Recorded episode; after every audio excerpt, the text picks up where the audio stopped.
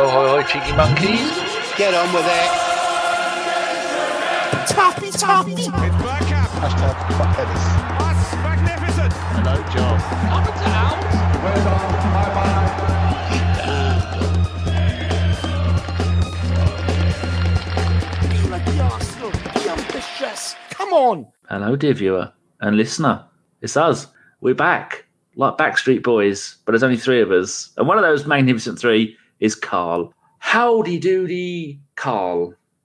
Which Backstreet Boy would I be? I mean, obviously, for obvious reasons, there was no, like, good-looking ones there. So, like, which one would I be? You mean the tallest one?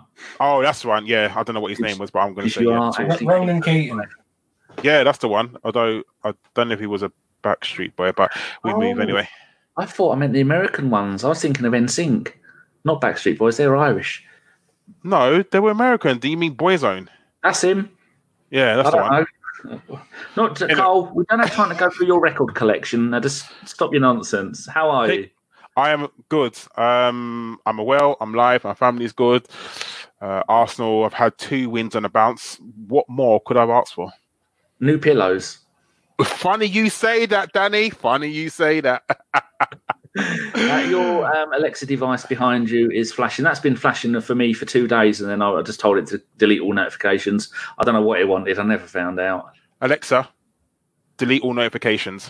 And then it will stop flashing. Delete all your notifications, right? Oh. Yes. There you go, people. That's how you use Alexa. The other of my wonderful guests tonight is the man who is doing his very best to become a pirate. He's down to one leg, and the other one's going to be wooden. It's Nick in Norwich. Howdy doody, Nick. All right, Danny, how you doing, mate? I am probably doing better than you. Look, I got my legs are two perfectly specimens of legs. I don't even use them. You're down to one good leg. Do you want to tell the wonderful listeners about you being nonced up by Ellis when he was wearing what was he wearing? I don't know. What do they wear in hospital? I don't know. A latex suit, I think he was wearing. That's enough to get half of our listenership going. What happened to you? I don't know. I got cellulitis in my leg, which is like posh terms for just like a infection in a cut or a bite or something, and that decided to spread to all my blood and make me very poorly and very sick. Did you die? No, not this time. Not this time. I did last year, but not this time. I stayed alive for 95%. Staying alive. Another one of Carl's favourite albums. Right, people in the chat box. We have got Michael in Sweden. Hello. We have got Carl, who's no relation to Gary Lineker. I found that out earlier. We have got your boy, you're not. YN0T. This is Yo. Hello. Julian Salmon, who whenever I see the name, I want to say Salmon, and that's not right. Alonzo in the US of A, in Texas. He has got them long horns. I remember that from many years ago. Marquis Hodges, hello. Alonso says hello to you. Jimmy H29. Why is that name familiar? I have no idea. And here we go. That's his why. Your boy says Danny's dementia. You're probably right because I am incredibly old. And J Rob, there you go. Hello, people. Hope all is good. We are. Well, we're mostly good. 2/3 of us are good. Here we go. Jimmy H with an early question. He says, I know it's an early question, but I haven't proofread this. Please make it make sense. With such a poor goal difference, do you blame that more on the defence or more on the attacking team? We should come back to that later. Someone remind me because I will forget. J Rolls, but there, Alonso. Archie's there. Afternoon, Archie. And Paul Neal, he was recently in the Chris moonlighting, Carl. He's bloody moonlighting again with Sophie from the Highbury squad. What are we going to do? Charge. Guilty. So he was in there. I'm sure he was in there with me, or it was either that one or it was the... oh, no, it wasn't. It was Harry. Harry was doing a match preview with the judge. That's where I saw Neil today. Grant is there. Hi, Grant. And... Oh, here we go, Alonso. A little update on he's not been well. Yeah, mate, I'm just waiting for a test to go back to work, so I'm hoping it's negative. That's the story of John's life, and sadly, it doesn't always turn out well as well as John hoped. Avon Teddington, he's there. Hello. Sai is there. I think you've tweeted me a couple of times today, Sai, with answers to stuff that for the questions. Christian Anderson. What? I think I know a Christian Anderson. Are you the man with the cows in Norway? That's all I need to know. And there's more people down the bottom here. It's just the same one. Oh, here we go. Paul says Harry's pod. That was it. And Jimmy has said, Danny, because I am watching most shows and post really stupid questions. I do the worst questions. Right, I think that's all the 5 minutes of your lives, people, I've wasted. Next time I should start the show and I won't introduce anybody. Carl, did you do any of the live shows for Southampton or Sheffield United? Negative. Did you, Nick? No, I was in hospital. All right, don't go on about it. Jesus, bloody hell. It's not that Nick has got one leg show. If they cut it off, are you going to get a wooden one? No, I'd get a titanium one. That's the future, children. Okay. Right, Carl, Southampton and Sheffield United games. If people want to hear what ABW thought about it, the two shows are up and they were very good. But did you expect to go away to Southampton? And I think, from memory, we've beaten them once in the Premier League at their ground in the last 8 games. So how did you feel about the result for the Southampton game, apart from obviously amazing? Clearly, Arsenal didn't have the best start to the league campaign. You know, we lost to Man City, and that was a very bad result. And then we lost to Brighton, which was 100%. It was unexpected. You know, you'd think that we was going to beat Brighton, but unfortunately, we never got to. For me, at Southampton, their home record was atrocious. I think they only won once at home, I want to say, this season. So, and even with no fans, you'd think that Arsenal would, you know, like to capitalise upon that. And looking at the team, I think after the Brighton game, he needed to kind of ring a few changes, and he obviously did that. He brought in, I think Tierney started this game, and Xhaka came back. Ceballos, I think, started as well. I think he started the Brighton game, to the best of my knowledge. I can't remember. Sorry, yeah, the Brighton game. But it was a game that obviously you're always wary. The biggest memory I have of playing Brighton was when we lost 4-0 to them on Boxing Day. I think maybe a couple of years ago. That game was really, really bad. And ever then, you just always think that Southampton could do something against us, because there's always, you know, Shane Long. No, Shane Long wouldn't score a goal for 16 months, but you can guarantee he'd pop up against Arsenal and score a goal. It's the way of the world.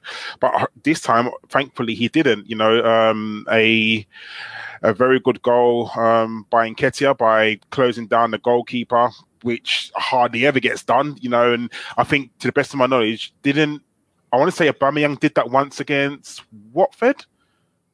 I want to say. Come on, put your hand up to your camera and do that, because it's out of focus. Put it a bit closer, right up to the thing, and then it'll stop it there. Take it away. It's not focusing. Bloody thing. But yeah, I'll carry on while it focuses. He did it against Watford, I believe, and you know, it's lovely by Nketiah to close it down. And obviously, the second goal by Willock at the end, lovely. As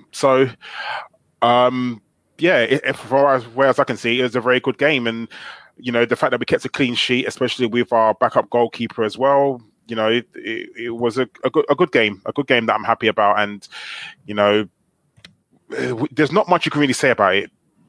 The game was a kind of a cut and shut game. It was a game that you'd think that we would win, a game that we did win, a game that we kept a clean sheet in. Lovely, brilliant. Oh, there you go. I think Carl's turning his camera off and then on again. I don't know, sometimes it does that, and I don't know why. It's just been a knob, Carl. I don't know how to fix that, because yours is a built-in one, isn't it? No, I've got the Logitech, the one you told me to buy. Oh, have you? There we go.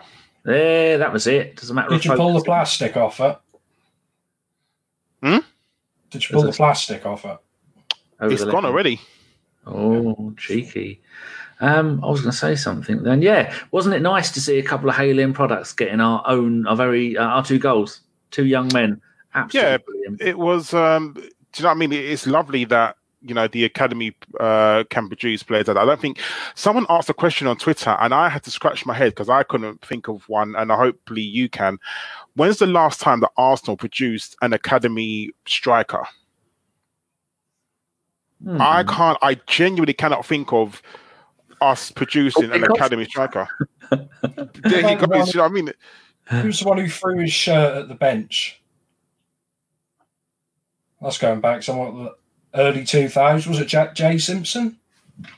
Ah, yes. I'm not sure if he was a striker, though. Yeah, he got... Emmanuel Thomas. Like, was he a striker?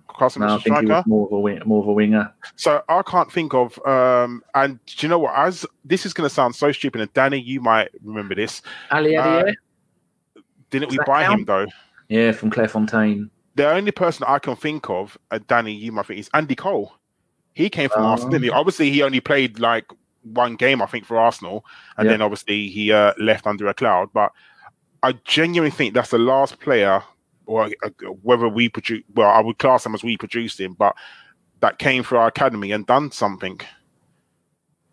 Yeah, but then at what point do you go, we create him? Because we bought him from Notts County at the age of 16, or I don't know if you buy at that age because he's so young. But do you mean like somebody? I suppose what the cut-off point is, if you've got somebody who's been at the club before they're an adult, then yeah, that's going to be one of the ones, isn't it? It's because it was a question I saw on Twitter, and I was like, wow, like Arsenal really haven't produced a striker that's gone on to, you know, score loads and loads of goals. I mean, you can count people like Carlos Vela, but again, we bought him. Yeah. Like you said, Ale Adair.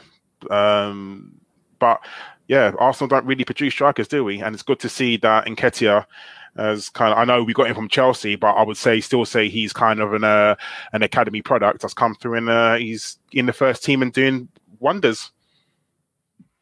Yeah, I think we for the future reference, that we'll have the cut-off point. If you join before your 18th birthday, then we produced you. Well, their parents produced them, but you know what I mean. Nick, what was your thoughts of the Southampton game? Did you have much hope for the game? Because I thought we were just going to go there and lose like we usually do. Yeah, I think I put in the WhatsApp group, I said, well, obviously Shane Long's going to score again, and they're going to do their usual rotational fouling as they normally do, and... I mean, I was surprised because was that the one we got the penalty in? No, that was the Sheffield game. See, I'm getting both games mixed up because I watched them both. But did you were heavily sedated? A little bit. It was nice. Did Ellis try and put anything up your bum? That's all we really need to know. I'm not sure, but I've got his watch if he wants it. So. Oh, very nice. That'll teach him to shake my hand. Teach you not to let go. So go on, less of this smutty nonsense. So your thoughts on the game? You like you were saying. Yeah, I mean, it's quite of a scrappy game. Also, a lot of rotational fouling by Southampton. And I'm trying to think, what was it? Was it 1-0? I forgot the scores already. Eddie and Nketiah scored in the 20th minute, and then half time they brought on two subs. Oh, yeah, looking at the one they brought on. Walker Peters at right back and Shane Long up front because Obafemi was rubbish. And Ian Valerie, I couldn't say his name. I just kept thinking of Valerie by that scrawny bird who's no longer with us. See, that's Amy Winehouse. Hey, there you go. And then Saka got booked after half time. And then we brought on substitution. We brought on Willock, Kolasinac, Lacazette, and Maitland-Niles in the space of 20 minutes. And then their Blake got sent off after 85 minutes, and then Willock with a lovely goal on the 87th minute. And then the 91st minute, they brought on two more substitutes. But I know there was quite a bit of time when I think somebody was down for a while. But the that was Willock's goal was really good. I think he started off. He might have started off the move from midfield, and it went out wide, and then it came back into him, and then slotted it home. Was that did Pepe cross it to him to put it in? Oh, no, that I'm thinking of the Danis Ceballos goal against Sheffield United. Yeah, that's the Lacazette free kick, wasn't it? Where the guy got sent off. I think the free kick did nothing. I thought he scored from the free kick. No. Lacazette score? No, he had the shot and then he hit the rebound straight at the keeper and that went out to Willock. Is that the goal? Yeah, that's the one. Yeah, I like that. Yes. That was good because I liked it how quickly he reacted when it seems everyone else. Had at the bloody goal. What? That's your third attempt at guessing what the goal was. You can't get away with that. Well, I did watch Arteta's press conference just before we started, and I thought maybe I should have double-checked what the scores were. I'm just looking through some of the answers because I'm writing down people's names for the shows as well. And someone put Harry Kane was the last player. Here we go. It was Archie. Harry Kane was the last one to come through our youth system and score lots of goals. Yeah, there you go. It's true, but do we claim him? No, we don't. We definitely don't. Disown him. Definitely. But you know, to sum up, because the Sheffield United game, we'll talk about in a minute. But yeah. I think the Southampton game was a game that we needed. I mean, we've come into the league, and this is our third away game. You know, no team has played 3 away games apart from us, and it's good that. You know, we got the Man City game out of the way, and then obviously we went to Brighton, which is, even though there's no crowd there, it's still an away game. And then we went to Southampton, and then another away game. So Arsenal don't travel well. So it's good that at least, 1, we've got an away win. 2, that we've got a win under our belts after the restart. And I guess it's onwards and upwards now, because we obviously, we'll talk about in a minute, played our 4th away game since the restart. And then now we can go home and sort of, you know, be in our own surroundings and our own stadium, minus the crowd. But it's good that, 1, we've got the win and we've broken the kind of Sheffield United, Southampton hoodoo, because didn't we lose to them last season as well with Hassan Hutu's first game? Remember, they had Sheffield, fucking hell, Southampton. Yeah, Southampton had lost something like 6 or 7 games on the bounce, remember? And then Hassan Hutel came in, and then, wouldn't you know it, beat Arsenal on his first game. Of course he did, because it's Arsenal. But, yeah, we've got a win, and that's good. It's another 3 points on the board for us to ascend into mediocrity, as we do. And, yeah, and also we're in the quarterfinals of the FA Cup. Semi-finals, my bad, yes. I have to get one fact right during the night. That's it. It's the only one I'm actually ever going to get right. I'm glad someone else has a problem. I remember I always had the problem with Ross and Josh. I don't know why I kept calling them each other. And so even now, just for old time's sake, I'll call our Josh Ross because there's too many S's in names. It confuses me. Just right. I've been a bit distant here, people, because I'm going through your. I have to go to the YouTube chat, and then I have to cut and paste your ideas for the name of today's podcast. So far we have got 4, only one per person. We've got 4 names, and at the end of the show, us three will pick the best name for this podcast. And we'll go from there. So the one I've just done is that one by PG Nez. Right, start with you, Nick. See, I always pause at your name, Nick, because I've known you for ages as Nicky. And now it's Nick. And then after a while, it'll be, and then I'll be completely stuck. So if I call you Nicky or Nick, don't shout at me. It's your own fault. So, Nick, well, your thoughts on the game that you probably might remember, the going up to Sheffield United, who have lost, I think they've lost 2 games since the restart, 3-0, and then they might have had another one. And like Carl was just saying, that was our 4th away game in a row, which is to do Man City, forget about that. No one goes to Man City and wins. So that, and plus it's our first game back, and we had 3 injuries in the first 5 minutes or whatever it was. So forget about that. The Brighton game, we were unlucky. It was our own fault. And then to go and get this one. I mean, again, were you expecting to go away to Sheffield United in the cup and beat them? Yeah, I thought that would be a lot harder than it was. But let's say, I mean, 4 away games on the spin? That's a bit harsh, especially now. With the whole COVID thing, because, you know, are we allowed to stay in hotels the night before? And no, that's another thing like they've done. They've said they want all teams to travel there and back on the same day. And so for the Man City game, I think we left London at 3:00. Yeah. Because, I mean, I don't know where Sheffield is, really. That's quite far from London. I wouldn't want to walk it, but what was it, 1 o'clock kick-off? I think it was a 1 o'clock kick-off. Yeah, because I missed the first quarter of an hour because I was asleep. Yeah, so was I. But no, but I remember the start of that game, because I don't know if you guys were, they had the weird crowd noise on the TV or on what I was watching. For some reason, they had the start from El Clasico, where you could hear them. I was like, yeah, this doesn't sound right. But yeah, other than that, I mean, I'm trying to think about what happened during the game, to be honest with you. It was quite a good game. We looked quite strong for most of the game, and I was quite surprised. I mean, yeah, it wasn't too bad. It was, I mean, obviously they had their goal disallowed, and you know when they pardon? They had two disallowed. Yes, but the first one, literally, you had your head in your hands, didn't you? And you was kind of like, oh, here we go again. And literally, when they showed the replay, before the commentator said it, I was like, that's offside, isn't it? And you know when you think, oh, maybe it's not. And then obviously when they showed the replay, it's like, oh yeah, that's blatantly offside. So we kind of, you know, got a little reprieve. And I think after that, we started to play a little bit well. We started to pass the ball around.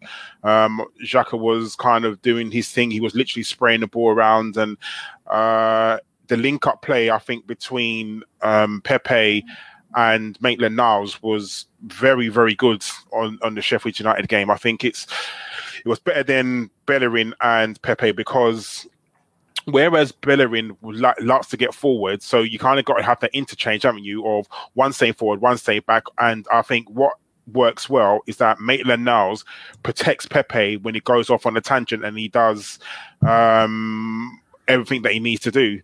So whereas, you know, you can tell Pepe to go forward and run back, and if he does lose the ball, you've got Maitland-Niles at on the right-hand side, who has played right back, so he knows how to defend, you know, protecting him, which I think works very well, which is something that maybe Arteta will do in the future, but we'll talk about that another time. We're talking about the Sheffield game, but yeah, and it was good. I think when we got our first goal, when I was talking to our Norma, and I said, I don't think that's a penalty. I think it's going to get overturned. Like, because at first instance, I thought that looks very, very weak. Like, genuinely, I thought, nah, not at all. Because what I always put it down to is, if that was given against Arsenal, would I be angry? And I was thinking, yeah. You know, let's face it. Lacazette does go over easily, but is it a penalty?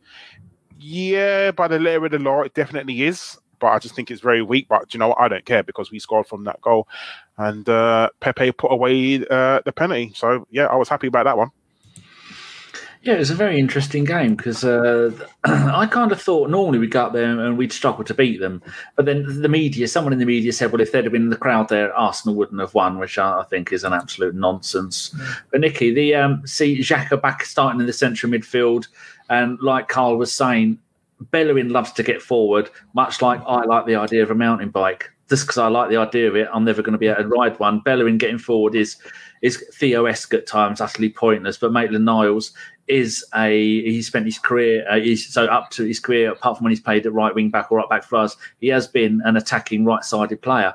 And the link up between him and Pepe was brilliant, because if any of their players decide to take on Pepe, then the Maitland-Niles just take over where Pepe is and come all the way in and do work from the right-hand side. We've got someone, which the last few games we've seen, if you haven't got anyone in the central midfield, which has been Guendouzi, and we all know he's been dropped for one reason or another, having Xhaka in the centre of that midfield again, he got man of the match with an Opta rating of 7.5, and I think that just shows that Arteta's system will work if you've got the right players playing in those positions. And Willock will run all day and all night. I was watching, someone did I think it was Giles did a tweet that someone's done a video of all Willock's best bits. And for me, Willock reminds me of Diaby, especially that game when Diaby played against Liverpool and he ran the entire game. Willock can do the going back, he can do the central midfield stuff, he can do the getting forward stuff, he scores goals, he's got assists, and he's still only a wee bear. So that the system that Arteta plays with Bellerin not playing, Nicky, were you happy to see the way the players were all working together? Yeah, it do seem like Maitland-Niles and Pepe have like got some understanding quite quickly, where I think pretty much, I don't know if Pepe's actually had a really good understanding with the rest of the squad all season. That sort of seems like us, like him on his own, sometimes floating out on the left and sometimes out on the right. But Yeah, I mean, he's coming in. And Xhaka, I mean, a lot of people didn't see they got the captain's armband again when Aubameyang went off. But, I mean, I don't know. I wouldn't have took it off him personally myself. But then, you know, that's old news. But I don't know. He's with Xhaka, like a lot of players we've had over the years, you know, he had his time as the boo boy because of everything apparently he doesn't do, but no one ever concentrates on what he does do. He's a really good passer of the ball. He does seem to draw quite a lot of fouls, whether that means he's like being clever or just diving and cheating, whichever way you want to say it. But that's, you know, I think we're definitely a better midfield with him in the side, because when we had like Guendouzi and Torreira and people like that, they don't seem to know much about like positional play. They just seems to, which, you know, it's good they've got a lot of energy and enthusiasm, but just running around the pitch like headless chickens trying to get the ball, that isn't really going to work, you know, in the Premiership, because if you just run off trying to get the ball, they're just going to end up passing it round you, and that's, you know. You know, it's better if, and if they keep playing with like Xhaka and a few of the other boys, they're going to learn that hopefully over the next year or so. If we keep Guendouzi, and also we've got on the other side, you've got Tierney, who's turning out to be a fantastic player, linking up with Saka now. Carl, does that remind you of the days where you'd have Ashley Cole and Bobby Perez, and on the right hand side you'd have who played right back along with Ljungberg, with Dixon, and who after Dixon? Lauren. Huh? Wasn't it Lauren? Lauren, that's the one, not Dixon. Forget that. It's and Lauren was, when he was playing in Mallorca, was a right midfielder, and Ashley Cole, when he was a kid, was a left-sided attacker. And so we've seen now that Tierney can play brilliantly down the left-hand side with Saka. Maitland-Niles can play down the right-hand side brilliantly with Pepe. And like Paul Neal's put there, Maitland-Niles is a better fit at the moment, and Sophie from the Highbury squad, who did a brilliant show today. Go and find the Highbury squad on YouTube. It was Sophie, it was R. Chris, and it was the bloke who wrote the book with Arsene Wenger and knows his French football just like Chris does. And really, it's only an hour. They didn't blabber on about nothing French like we do. Yeah, so go find that and give that a listen. It's really good. Sophie says, longest current serving player of the club, will definitely be sad as Bellerin was. Sad as it's another example of hopeful young talent not fulfilling their potential at Arsenal. It's right there, isn't it, Carl? Yeah, unfortunately, I don't think Bellerin is going to fit in at Arsenal. I just can't see it at the moment. You know, since he had his injury, no matter what you say, he hasn't come back the same person. A lot of people say, you know, it does take time to come back from the injury that he had. Granted, it definitely does. He had a horrific injury, absolutely terrible. But he's come back and he's not the same person. He's definitely lost a yard of pace. He's not as fast as he was. I mean, do you remember when we played Chelsea and he made that large dip tackle, and the pace that he had? You can't see him doing that now. No way. He just hasn't got the speed, unfortunately, and he seems to switch off a little bit, and I don't know if it's because of the break. I mean, I know he loves Arsenal, and he loves the club, but I just can't. At the moment, we can't afford passengers at Arsenal. We just genuinely do not have the capacity for it. And whereas, you know, we've got Cedric coming in now, you know, do we want to keep Bellerin, or do we want to sell him to? You know, say send him to Barcelona. I don't think Barcelona would take him now. I genuinely can't see that. So there's just something about him. He just doesn't. He just makes mistakes. He can't really cross the ball. I mean, he gets forward, and you know, the key would be, you know, can you play him at right wing? But would you trust him? Is he a bit too slight to play him at right wing? Is he strong enough to play at right wing? Who knows? But I think if we can get, I mean, I would love Bellerin to stick around and be our captain, you know, fulfill all the things that when we first saw him, we wanted him to fulfill. Unfortunately, that injury has definitely taken something out of him. Whether he just needs new surroundings, who knows? But Bellerin is not the player that he was 2 or 3 years ago, not by a long shot. So, you know, unfortunately, I think this season, I mean, you know, I don't know, with the way football transfers are going to happen this season, I don't know whether we can afford to sell him. And I say that because, you know, if you sell Bellerin, can we afford to bring someone else in, you know, who's going to want higher wages. And you could say that, okay, we've got Cedric in now, but at the same time, you're going to need a backup right back. Now, I think I'd rather keep Bellerin as a backup right back than to go out and then buy another player who you're going to buy and give high wages to. It will be sad because he made his debut in the 2013 season, the same season that Ozil made his debut. And then you look at the number of games, Bellerin 200-ish, just under 200, Ozil 250, and Ozil's played for almost nothing for a bit, missed an entire season by being ill and stuff like that. So, but Bellerin's only 25. He's still got time to go, maybe go back to Spain and to have an entire new career. I mean, as a right back with his skills, you could probably get another 7, 8, 9 years out of his career possibly. But I do think that if we're going to come to the tactics bit in a minute, but I do think if you are going to play three at the back, then we can afford to have players as wing backs. And I think Maitland-Niles has shown occasionally before, and I think this last game they showed really well that it could possibly be the one of the many alternatives. But Avon has put here two things about Cedric. He can play left back and right back, so his ideal cover, but he adds almost nothing in the attacking third of the field. His standout stat is 70% success rate in tackles. He's an out-and-out defender. So the next thing we were going to come on to, which links to that, is Arteta's further down our list of stuff. Arteta's tactics.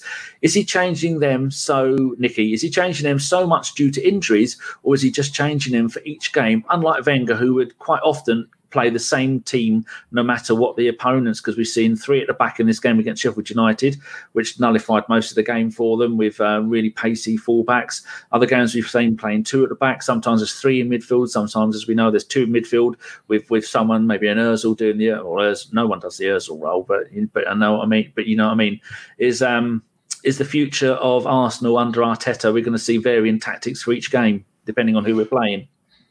Well, I hope so. I mean, you don't want to go full Ranieri at Chelsea, Tinkerman, change, you know, the players, the tactics, formation, every game. But, I mean, I can't remember what it was like before the break. But, obviously, like you said, the Man City game, that's complete a washout because of the injuries.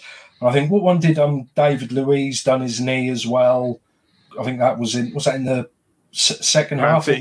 Man City game, wasn't it? Yeah, but we've had a few injuries in a few games, like quite early. Plus, other teams have been getting a few injuries as well. Plus, we've had extra subs because of, you know, what I'm not sure actually why the exact reason is. I think they're thinking because we're coming into summer, we're going to get a lot more, you know, hotter weather, so people are going to be more tired. I'm not sure, but, you know, it's hard to tell. But obviously, the more games we have under Arteta, the more we'll see if he keeps changing it.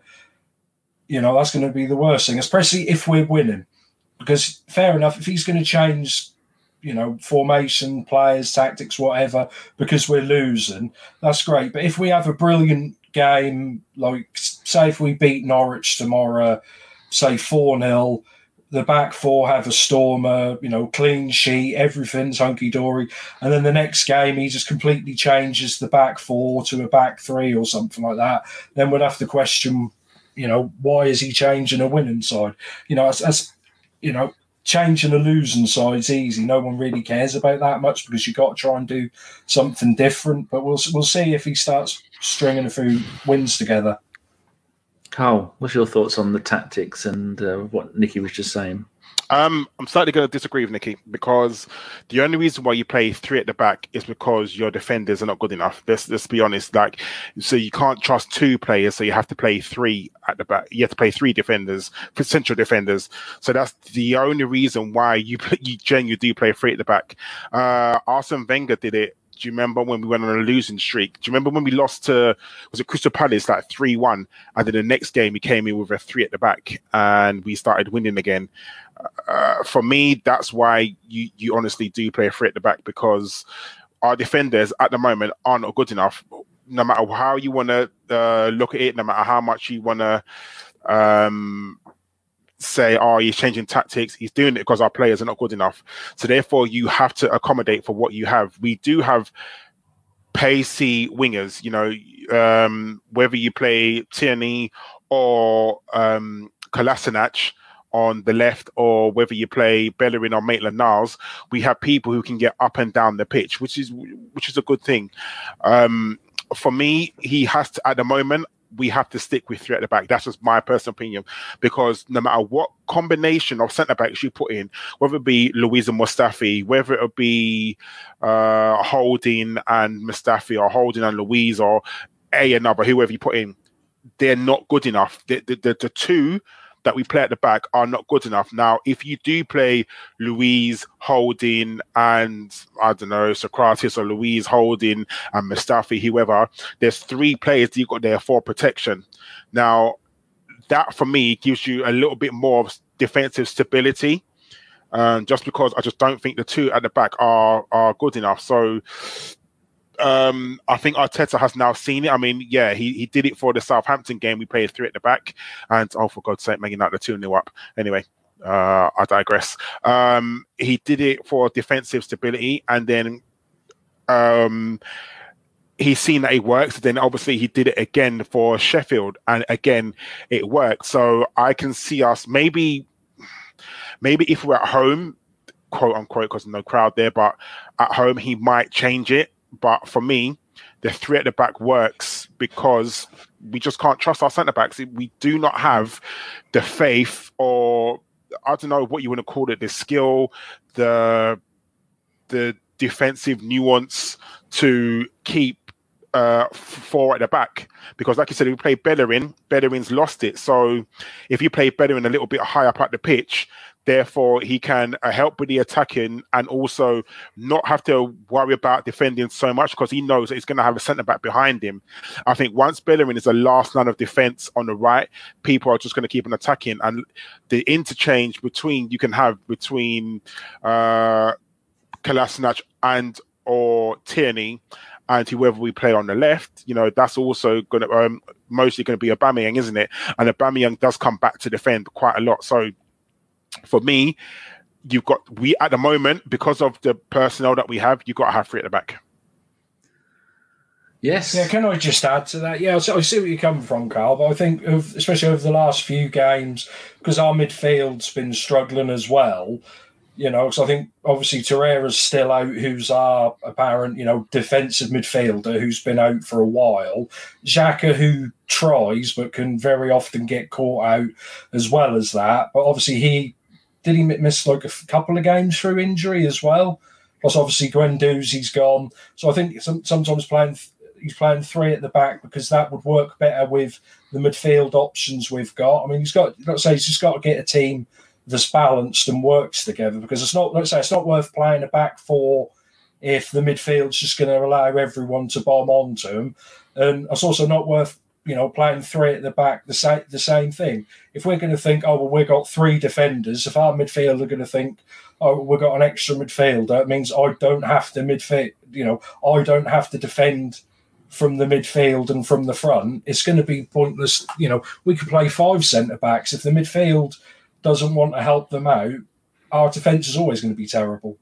I mean, definitely. I mean, our midfield throughout the whole season, I think they're non-existent. I think there wasn't a stat that I think I'll find for you, Danny, that our midfielders have contributed in. So we are now on our 31st game, and our midfielders combined have produced, I think, 6 goals between them.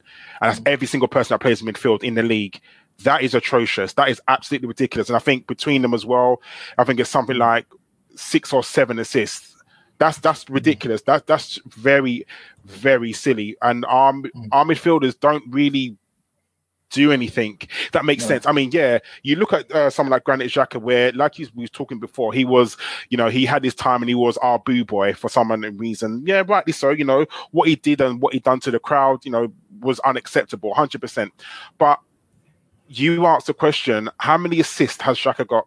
And if you're saying, pardon? That's the tweet I did before I deleted 99,000 tweets.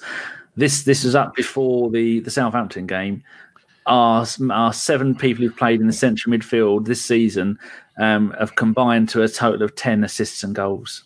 And that is absolutely ridiculous. for a club who's pushing on, for a club who wants to be in the Champions League, you know, the club who, you know, are striving to get into Europe and want to be with Europe's elite clubs. And our midfielders have done 10 assists all season and two goals between them. That is absolutely shocking. We don't belong. This is what I'm saying, and people don't agree with me when I say this. We do not belong in the Champions League. True. We do not have. We honestly, I mean, when we was in quote unquote okay team, we got beat 10-0 or 10-2 by Bayern on aggregate twice. Now that we're a club, how we are now, could you imagine us playing Barcelona or Bayern Munich or Borussia Dortmund or someone of that ilk? We would get absolutely mullered. And that stat for me is shocking, absolutely shocking. Granit Xhaka, 1 assist for the whole season. Guendouzi, 2 assists for the whole season. No goals, 24. No goals in 24 games and 2 assists. Mesut Ozil, 2 assists, meant to be the greatest number 10 that the world's ever seen. And in 18 games, he's only had 1 goal and 2 assists. That, for me, this is why we do not belong in the Champions League. And this is why our midfield just needs absolutely just ripping apart and coming back. We do need midfielders. I think if he was to, you know, Danny, I'll ask you this question. I'll come to you. If you could only have a player from any part of the team, so you can only improve one part of the team, what would it be? It's going to have to be someone who can score goals from midfield, because I think we're looking at that. If Torreira doesn't want to be at the club, I don't think. Guendouzi, you were just saying, this is only Premier League games. Guendouzi has played 56 games for Arsenal, in the Premier League before the last 2 games, and no goals and 2 assists in 2 seasons. And he doesn't defend, does he? This is a topic we're going to come on to later. But he doesn't defend, he doesn't create, he doesn't score. So, I mean, I know he's young, you're bringing him through, but it's going to have to say that about most of our midfielders, Danny. Yeah, all of them. The fact that Ozil has virtually not played this season and he's still the top of all of our midfield players with 3 assists and goals between them. But like someone like Avon has just put there, look at Ozil drop off between 2016 and 18, 19, 20. Shocking. But we need goals from midfield. And this is just a rough thing. I mean, Matt, I know, like it says there, Willock has played 21 games. He hasn't played 21 lots of 90 minutes, has he? Sometimes been 5 minutes here, 15 minutes there. But this is just, without going into a deep dive into all the stats, but Carl, it's going to have to be someone who can score from midfield. And whether it's going to be a Ramsey where he can get the goals, get the assists, and he's taking over everyone else's positions when they're not doing it properly, or whether it's like the 16-17 season where Ozil got 18, where he was just sitting in, he was doing the equivalent of goal hanging. He was just hanging around the 10 position and doing all the magic from there. You can hang around wherever you want as long as you do the magic. But imagine if we had peak Ramsey and peak Ozil, and even something little like Xhaka. A couple of seasons ago, Xhaka had 1 goal and 7 assists. I mean, that's what you need. You need the creativity from every position, and we've got it from no positions. I mean, we're excluding the kids from this, like Willock, because he's still learning his trade, but Willock is just coming on leaps and bounds as well. It's fantastic. I mean, he is, but like you said, Danny, we need someone who, one, is going to create in midfield. So of Ozil, Torreira, Ceballos, Guendouzi and Xhaka, and okay, you can look up Willock if you really want to. Where's the creativity there? Where's the player that will give you that defense splitting pass? You can say Ozil, but for some unknown reason, Ozil's not the flavor of the month, where obviously we don't see what goes on in training, you know, so he's not in the squad. Okay, rightly so. If he's not going to play himself in training, or you look at games, okay, fine. Torreira is our quote-unquote defensive midfielder. So although you could say it's not his job to provide assist, it kind of is. You're a midfielder, so your job is to control the middle of the park and give the balls to the strikers and stop the defenders having to concede. Ceballos, what would you call him? A box-to-box? Would you call him box-to-box, or would you call him a deep-line playmaker? Would you call him an advanced playmaker? Who knows what he is? But at the end of the day, for 2 assists in the league, not good enough. What did we buy him for? What was his role what did we loan him for? What was his role when we went to Real Madrid and we said, right, Ceballos, we want you to come in and we want you to do what? Guendouzi, 2 assists this season, not good enough. He doesn't defend, he doesn't attack. Yes, he gets the ball and he runs with it, but the amount of times that guy loses the ball is unreal. And the amount of times he lets players go past him when the other teams attack him is just a joke. Xhaka, we look at that, and 1 assist all season. It's not good enough, really, is it? Like, considering how many games he's played, and every manager that we've had, so whether it be the manager we've got now, whether it be Lundberg as a caretaker, whether it be Emery, they've all played Xhaka. So there's something that they see in Granit Xhaka that they like, but he doesn't do anything on the pitch. Yeah, he sprays the ball from left to right, but no end product. So for me, we've got to improve our midfield. We need... Ozil's got to go. That's for definite sure. Whether, like you said, Danny, whether Lucas Torreira wants to stay, who knows? Like, if he doesn't want to stay, sell him. If he doesn't want to stay, he's got to go. Ceballos, I can't see us keeping him. To be honest, I just don't see it. He's got to go. Guendouzi, well, we'll talk about Guendouzi a bit later. Granit Xhaka, he's going to stay because he's an ever-present in our midfield. And Joe Willock, he's going to get his chance. He's getting his chances now. So hopefully, you know, he'll come on leaps and bounds. But our midfield is really shocking this season. Absolutely offers no protection to the defenders and nothing going forward. Agree with all of that, Carl. Nick, have you got anything to add to all of that lot? And then a question here from Julian. How many players are we away from a Champions League place? He says about 5. So your thoughts on the midfield, Nick, and then answer that question. Well, we do. Midfield is quite a simple role, really, when you think about it. You're in the middle. When we haven't got the ball, you defend. When you have got the ball, you attack. That's why you're in the middle of the defence and the attack. And like I say, there's just no one seems to be any good at defending in midfield. No one seems to be any good at attacking or scoring goals. So that just makes you wonder, what's the point of any of those midfielders actually playing for us? Not saying like every midfield, because, you know, Gilberto didn't score loads of goals. You know, I think his last week he might have got 6, which is a bit of an oddity. But yeah, but I remember he was at one point quite a boo boy as well, where people saying, oh, what does he do? What does he do? Look at all the goals Perez and Lundberg and Vieira runs around 2 foot and everyone. And then I remember he got injured for about, 7-8 months. Can you remember that, Danny? That's quite a summary of Vieira. He runs around 2 feet. Well, you know. He puts that on his gravestone. But you wouldn't not notice him on the pitch, would you? You'd know if Vieira was playing straight away. You wouldn't need to double-check the team sheet to see, he was playing. I didn't notice he was playing, but you'd never not miss Vieira, would you? He was a presence. He was a captain. He was a leader. Everyone seemed to step up and play better with him. But, like I say, but you look at them lot, none of them really... To be honest, is there any one of those... I know it's not FIFA Football Manager and we haven't got hundreds and hundreds of millions of pounds to spend, but would that really bother you if any of those midfielders ever played for us again? Apart from the kids, no. I'll take them out of it because they're not, you know, Xhaka and Willock, they've only played a few. This is their first season, so, you know, you allow them a little bit to work out the league and then hopefully they'll come good next year. But of the, you know, the older players and the, you know, in the 20s, not really. In talking about Gilberto, in his last season with us, he got 1 goal in 36 games. His penultimate season, he scored 10 Premier League goals. Wow. Have that in a trivia quiz. Well, what other quiz would you get apart from fucking trivia? Have that in a football quiz. You'd never. What defensive midfielder scored 10 Premier League goals in his penultimate season with us? I'd have no idea. Alexa. He did play most of the time. He was like number 10 behind Van Persie. That's it. Carl, what do you think to Julian's question? How many players Champions League play?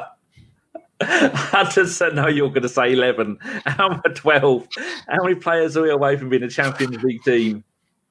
Champions League place. So that means what? Down to 6th this season, possibly. We're not going to get Champions League. Let's be honest. And we don't deserve to be in the Champions League. And I don't want to be in the Champions League. Only reason why I want to be in the Champions League is for the money. But we don't deserve it.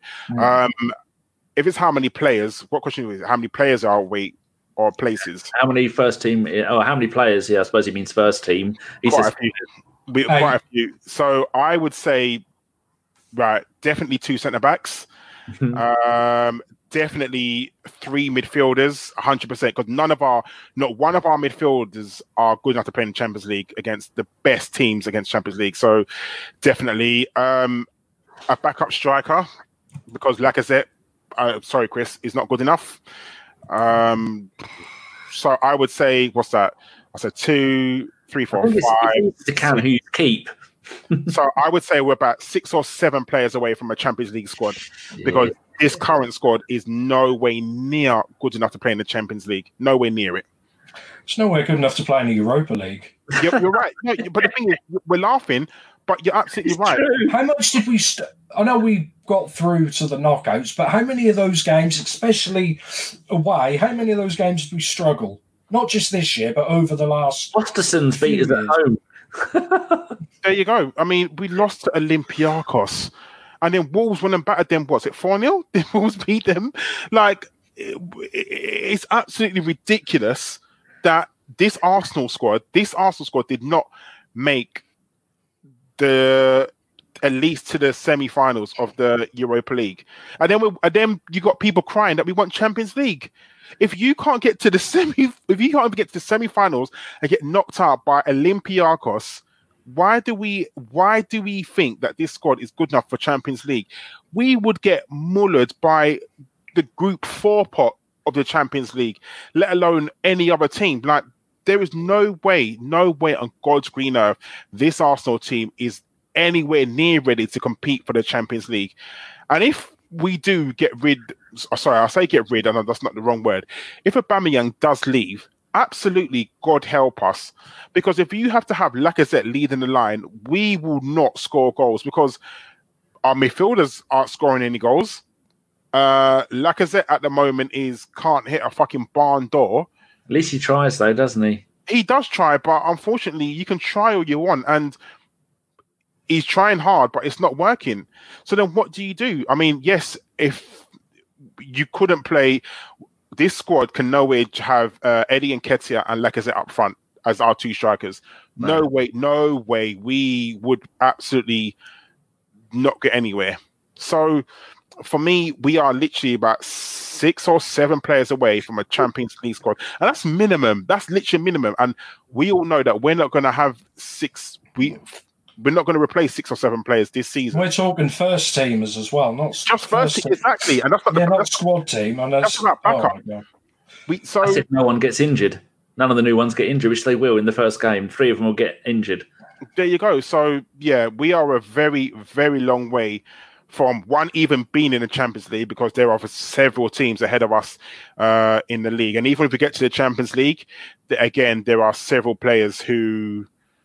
Yeah, we're just not good enough. We are not good enough to be in the Champions League, not by a long shot. When you look, any decent players want to come to the Premier League. Man City, Man United, Liverpool, Chelsea, and possibly Spurs will all be ahead of us. I was having this conversation with someone on Twitter, and someone asked me a question: why would someone want to come to Arsenal? And back in the day, I would have had. My gun would have been loaded. Ready. You'd have said, get comfy, son, get yourself a drink. This is going to be a long old list. Of course. And now you think to yourself, why would you want to come to Arsenal? You're not. If you pick between Arsenal and Chelsea, Chelsea will pay you more. They've got better prospects. They're going to be in the Champions League. You know, even to the spec where, I mean, I personally, no matter what, would never, ever, ever, ever want to go to Spurs. But Spurs are going to pay you more than we can. They're going to, you know, they've been to the semi-final of the Champions League, where we've missed the Champions League for the past 4 seasons. You know, there's no hope of us getting to Champions League or looking like we are. So why would you want to come to Arsenal? Like, there's, everyone knows about how rubbish our defence is. We know that we can't really pay high wages. What draw has Arsenal got? I mean, I still love Arsenal. I think Arsenal is the best thing in the world. You get to live in London. You get to be involved in one of the greatest football clubs ever. But as a footballer from another country coming in, and Arsenal, Chelsea, and the scum want you, you're going to pick Chelsea, aren't you? Like, let's be honest, you really are going to pick them. I would never pick Arsenal. I mean, I never picked Spurs over Arsenal. But as a player who, I mean, and that's me being biased because I have an affiliation with Arsenal. Mm. But wouldn't you look at that and think, I can be coached by Jose Mourinho? Yes, Jose Mourinho is a see you next Tuesday. We all know this. But, you know, he's a natural-born winner. I hate Jose Mourinho, but the man is a natural-born winner. I mean, he's yes, not he's a trophy, is he? No, he's gonna bleed Spurs dry. That's for sure. But I guarantee within the next 2 or 3 seasons, he gets them a cup because exactly. That's what Jose does. That's exactly what he does. He'll do it. You say that, Carl, about all these players from abroad, and I said, yeah, exactly. And because we're not going to pay the money of the other guys are playing, and that all come down to one word as well: ambition. Have we really got any ambition to do any better? All we've ever heard about is, oh, we've got to get top 4 again, blah-de-blah-de-blah. Yes, because they want a little bit extra Champions League money. They're not actually, they're not actually talking about winning the league. And, I mean, I personally, that wouldn't bother me if we bought... I mean, we've got Saliba coming back off loan. I said this to Danny before. We don't need these flashy take-a-risk players from abroad. I would be raiding lower down in the Premiership and the Championship because we don't need... What we need is not expensive and flash and all these like Hollywood signings from abroad. We need steel from the Championship. And those players, if we show ambition and said, look, we want to be back up the top. This is what we want to do. We're going to raid like 8, 9, 10 players in the, just lower down in the Championship, tall, strong British midfielders, and say, I want you to play for Arsenal for the next 5 to 10 years. I want you to eventually, captain whatever. They will come to Arsenal, especially if they're London boys, because they'll be at the age where they could have supported Arsenal when they were good. And they remember when we were good. But do you know what you're saying? You're right, and I'm just watching the Brighton Man United game, and probably because they're losing 2-0, it's not a good thing. But I go for Luiz, for Dunk. I would.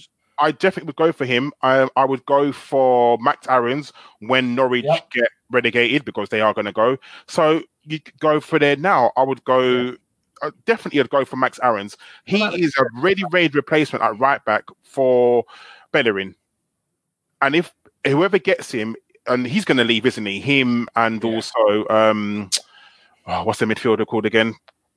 Another one you want about? Rendeir. Norwich. Oh, the midfielder. The Norwich midfielder. The blonde-haired one. Yeah, him. That's the one. Yeah. I would go for him as well. Like 100%, I'd go for him. But he's going to end up going to probably a Chelsea or someone like that, get paid. Cantwell. Cheers, Mike. That's the one. Yeah, Tom Cantwell. Like, I'd definitely go for him. But whether whether you want to come to Arsenal, why aren't we talking to him now? He's going to go. We know for a fact that Norwich are going down. Let's be honest. It's going to be a miracle. Max Aarons as well. Go for these sort of players. Go for Dunk. Go for them sort of players in case Brighton go down, and it's looking like they might just scrape staying up. But these are the players, like Nick said. These are the players that we should be going for. It almost seems like buying a British midfielder from lower down the league doesn't work for us. I mean, we've got Rob Holding, so it kind of does work. You need to go for, like you said, them steely, no nonsense, gets the ball and kicks it out. But it seems like now you need to have that centre back who can play the ball, play it around, do a 30-yard pass to the left and to the right. Sometimes that's not needed. Sometimes we don't want that. We want a person who can win a header above anybody else and just get it up the field. Yeah, Carl, what was that? Like you say, when you say Rob Holding and Callum Chambers and people, I'm not talking 17, 18-year-old centre halves that have got to train. I'm talking 27, 28-year-olds. Yeah, 25 plus. And they can come straight in. They know the British game. They know what they need to do. And if you, like I say, if you sell them on the club and say, he's going, I'm going to be here. And I know it's not nice, you know, because they won, but you look at what Liverpool did 5-6 years ago. They raided, and we all took the mick out of them. They raided like the Palaces, the Southamptons, Hull. Hull. They raided those type of players. They got their base set. They got into thing. Then obviously they added your Mo Salah, your Mane's and stuff like that. They absolutely ripped Barcelona off for Coutinho and sold him. Absolutely ripped him a new one. And then what was the final piece of the puzzle? A goalkeeper and a centre-half. So I went, what's the best goalkeeper centre-half in the league available? Van Dijk. And we all laughed, 70 million. Well, that's good. If he's going to be how he's going to keep playing for the next 2 or 3 years, he was a bargain. They've bought a decent keeper as well. But it's like we're trying to finish the puzzle like we were the late 2000s when we needed like one more striker or one more centre-half. That's gone.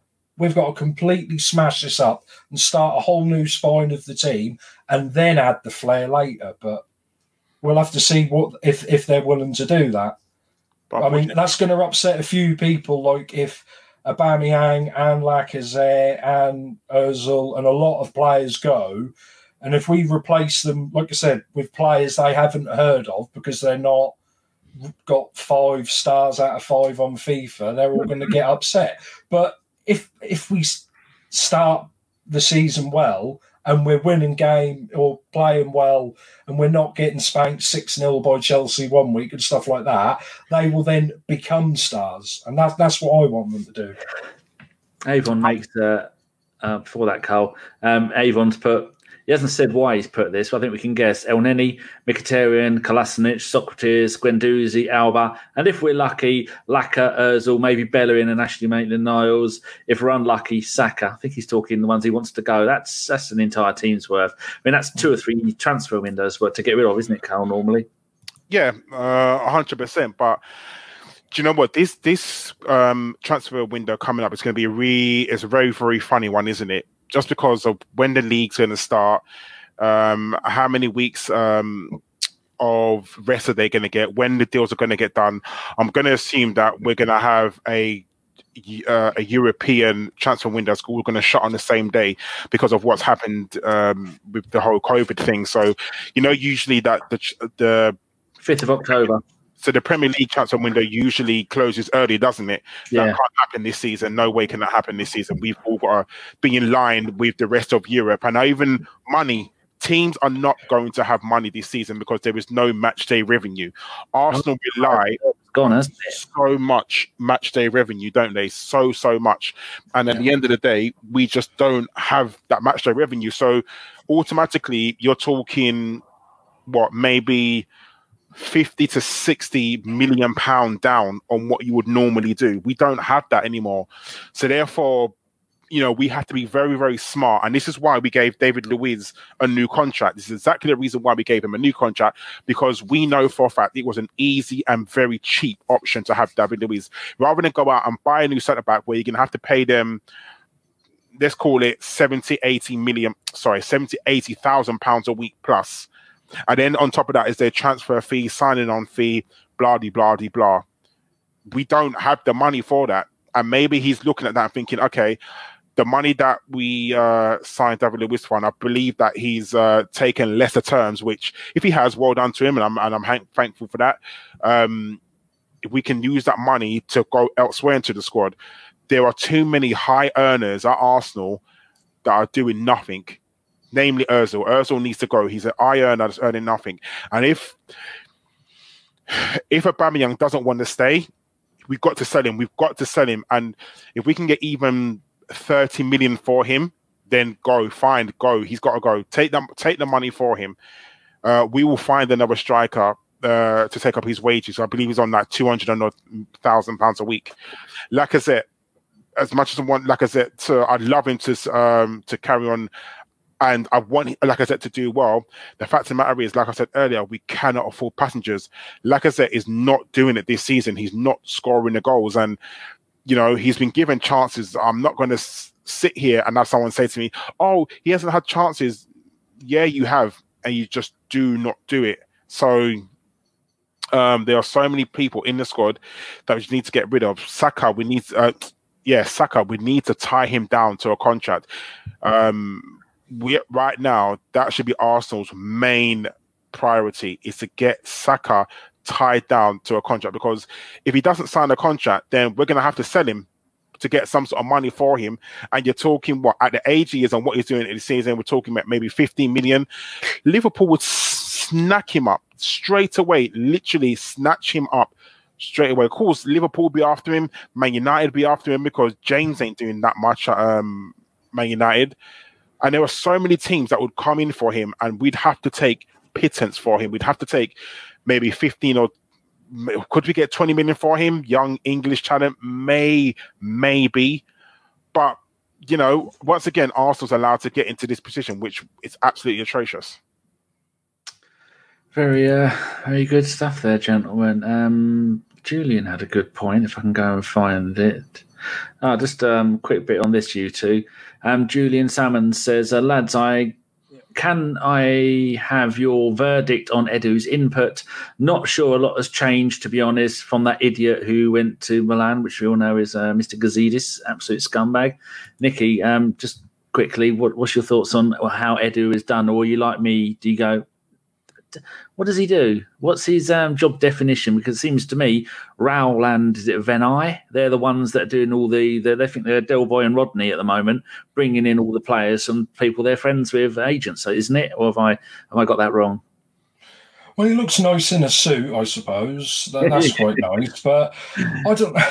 I mean, maybe we'll find out a bit more when Wenger's book comes out about, you know, the manager versus the sporting directors, or who, you know, the chief execs, because you hear, like, a lot of the times, like, not just at Arsenal, everywhere, like, if a player comes in and does terrible and the manager gets sacked, the manager then says, I never bought him, that was the, you know, the unit, or who, you know, the sporting director, and if a player does really, really well, that was 100% the manager and stuff like that. So we'll know in the next couple of years if we start recruiting better players or worse players. Because, I mean, like I think we had put in there earlier, we were talking about, like, Martinelli and people like that. Yeah, it was good finding a player like Martinelli. Yeah, can you find us another one in midfield and another decent centre-half, please? You know, because that's his job, innit? That's not difficult. If he thinks that's going to be his job, he's going to be like a head scout or head sporting director, and he knows about players, then he should be able to find these players fairly easily. And, you know, and or is it just because the guys in charge at Arsenal are quite pally with some of the agents, and they won't rip us off when we buy players that are represented by those agents? Well, I was reading, and you know what I'm like. My mates call it word number wang. Word tombola. I've got all the words in my head, all the facts, and I spit them out wrong. But the gist of it was, Pepe, when he was at Lille, was wanting a move. His agent at the time couldn't get him a move, so he got rid of his agent and got another agent, and still nobody was coming in for him. Then all of a sudden, Arsenal come in and offer 72 million over 5 years. And you're thinking, hold on a second, I think some of you need to have your bank balances checked. You might have an account in other countries. I mean, that's all hearsay, but why would you go in and spend £72 million on the bloke? Apart from Chris, none of us have ever heard him. You go and have a look at his record. I mean, the bloke they replaced him with, Lille, is doing better than what Pepe did last season for them. I like Pepe. I've got all the time in the world for him. You can see he's got something, but they are in bed with the super agents now, aren't they, Carl? Oh, yes, sorry, I was on mute. Yes, unfortunately, yes, they are, and that's it now. Raul has got in bed with them, and now he's got his finger wrapped around all of them, because that's it now. It's ridiculous for me. Arsene Wenger, for a reason, stayed away from all the super agents, all of them. And that's why, technically, quote unquote, we was never able to get none of the best players in the world. You know, that's why we came so close to signing all these players, because all of them are affiliated with the super agents. But I think we're in bed with the wrong one, because, you know, people keep talking about Arsenal getting Coutinho. Now, Coutinho has gone to Barcelona, has done nothing. He's then gone to Bayern Munich, he's done nothing. So why do we now want him on super astronomical wages, which he's going to ask for and demand, and Arsenal stupid enough to pay it? Because why? Because the Kia disruption can get him us? No, that's not what we want. That's not what we need. Unfortunately, now when agents tout players to you, you know something's wrong, don't you? It's no, you're not the player that you want, but if an agent's coming to you and saying, "Oh, you know what? Sign this player," and you know, obviously, that means that he's almost on Arsenal's books. You might as well pay a super agent a weekly wage, because that's what we seem to be doing. If an agent's coming around, and like you said, Danny, if Pepe, if that's what you read is true, if he couldn't get a move, he changed agents, couldn't get a move again, and then suddenly we come in with £72 million. Leo must have been laughing their heads. I was thinking, yeah, we'll take that. Of course we will. Like, whether the deal is structured over so many years and whatever it is, they all are, Carl. They're all payments. Yeah, 100%. It all is, and I think most of it was made. It was made a big deal out of it, because no one, even how Man United paid for Paul Pogba. Man United are still probably paying Juventus for Paul Pogba. Like now, without a Barcelona still owed us money for Cesc when they sold him to Chelsea. Yeah, so there you go. So it is. But I think, you know, we looked at, like you said, Pepe, and we said, did we really need him? Could we have gone for Saha? You know, I think Pepe is a much better player than Saha. Let me say this right now. But you look at the guy at Newcastle, Maxi, what's his name? It's like a speeding train. Yeah, like he's absolutely brilliant. And you know, he cost Newcastle like a fraction of the price that we pay for Pepe. So you know, it's kind of who you go for. But end of the day, so I'm going to wrap this up quickly now. The next lot of players that we bring in, we have to make sure that they're correct, because whatever Vinay and Raul are doing, and even so Edu, what are they doing? No one knows what they do, but bringing in the right players at the moment, you can say that they've kind of struck out on bringing us the right players, because not one player they brought in has done absolutely well. I mean, you think of Aubameyang. That was Gazidis' deal, wasn't it? It was one of his last deals, I believe. Yeah. Tierney, that was all arranged before the summer, wasn't it? He was always going to sign for us.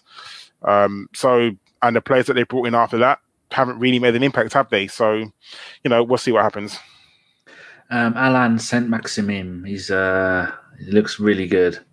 But Archie says Pepe is better than him. Well, Pepe's 27, and I think Alan is Alan is 23, and he's 3 goals and 1 assist this season. So different clubs, but yeah, he is. He's definitely got something there if they can harness that and shape him into a great player. There's people putting lots of really good stuff in here, and we've got other things that we need to talk about. David Keith has said something nice. Great to see you fine gentlemen again. What is going on behind the scenes? We haven't moved on from Gazidis. Contracts running down as per normal. If we lose Saka, questions will be asked. That's what we're all worried about. Why it seems no matter whether it's Gazidis, whether it's Edu, whether it's Raul and Vinay, whether it's Arteta, Ljungberg, Emery, Wenger, there's only one constant at the club, isn't there? And that is the owner not taking control, because I know if I owned the club, I would be there. I'd be there all day, every day. I'd have my office in the centre of the pitch. I'd be in a big bubble, and I'd have people coming to see me all day, every day. Oh, one of you has put something in the chat. What have you put? Oh, there's 2 lots. Okay. Yes, we have, haven't we? Right, next thing we should move on to quickly. Big Bob Holding. Nick, how impressed have you been with him? Started a couple of games, came on to replace Luiz, and Luiz went off. I think he had a bit of a knock against Sheffield United. You've been impressed with him? Yeah, I mean, ever since he sort of burst onto the scenes and he had that brilliant game with Mertesacker in the cup final against Chelsea, I just think, you know, he's one of these players, he just doesn't seem to do much wrong. He's really good on the ball position. He's good at playing the ball out. And obviously he got that bad injury, and hopefully, touch wood, that's it for him now. And if he wants it, I mean, a lot of players, if they, I mean, you can put Callum Chambers in on that. If they want that centre-half place position, they can take it. But, you know, it seems like quite a lot of the time they get a run of games going, 5-6 games, another injury, change everything up. But if he could stay fit, he could be the next captain if he wants it.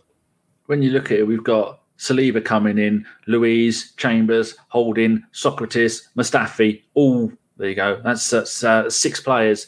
We, even if we play 3, like Carl was suggesting, next season, we have got 6 really good players there, various stages of their degrees of their stage of their career.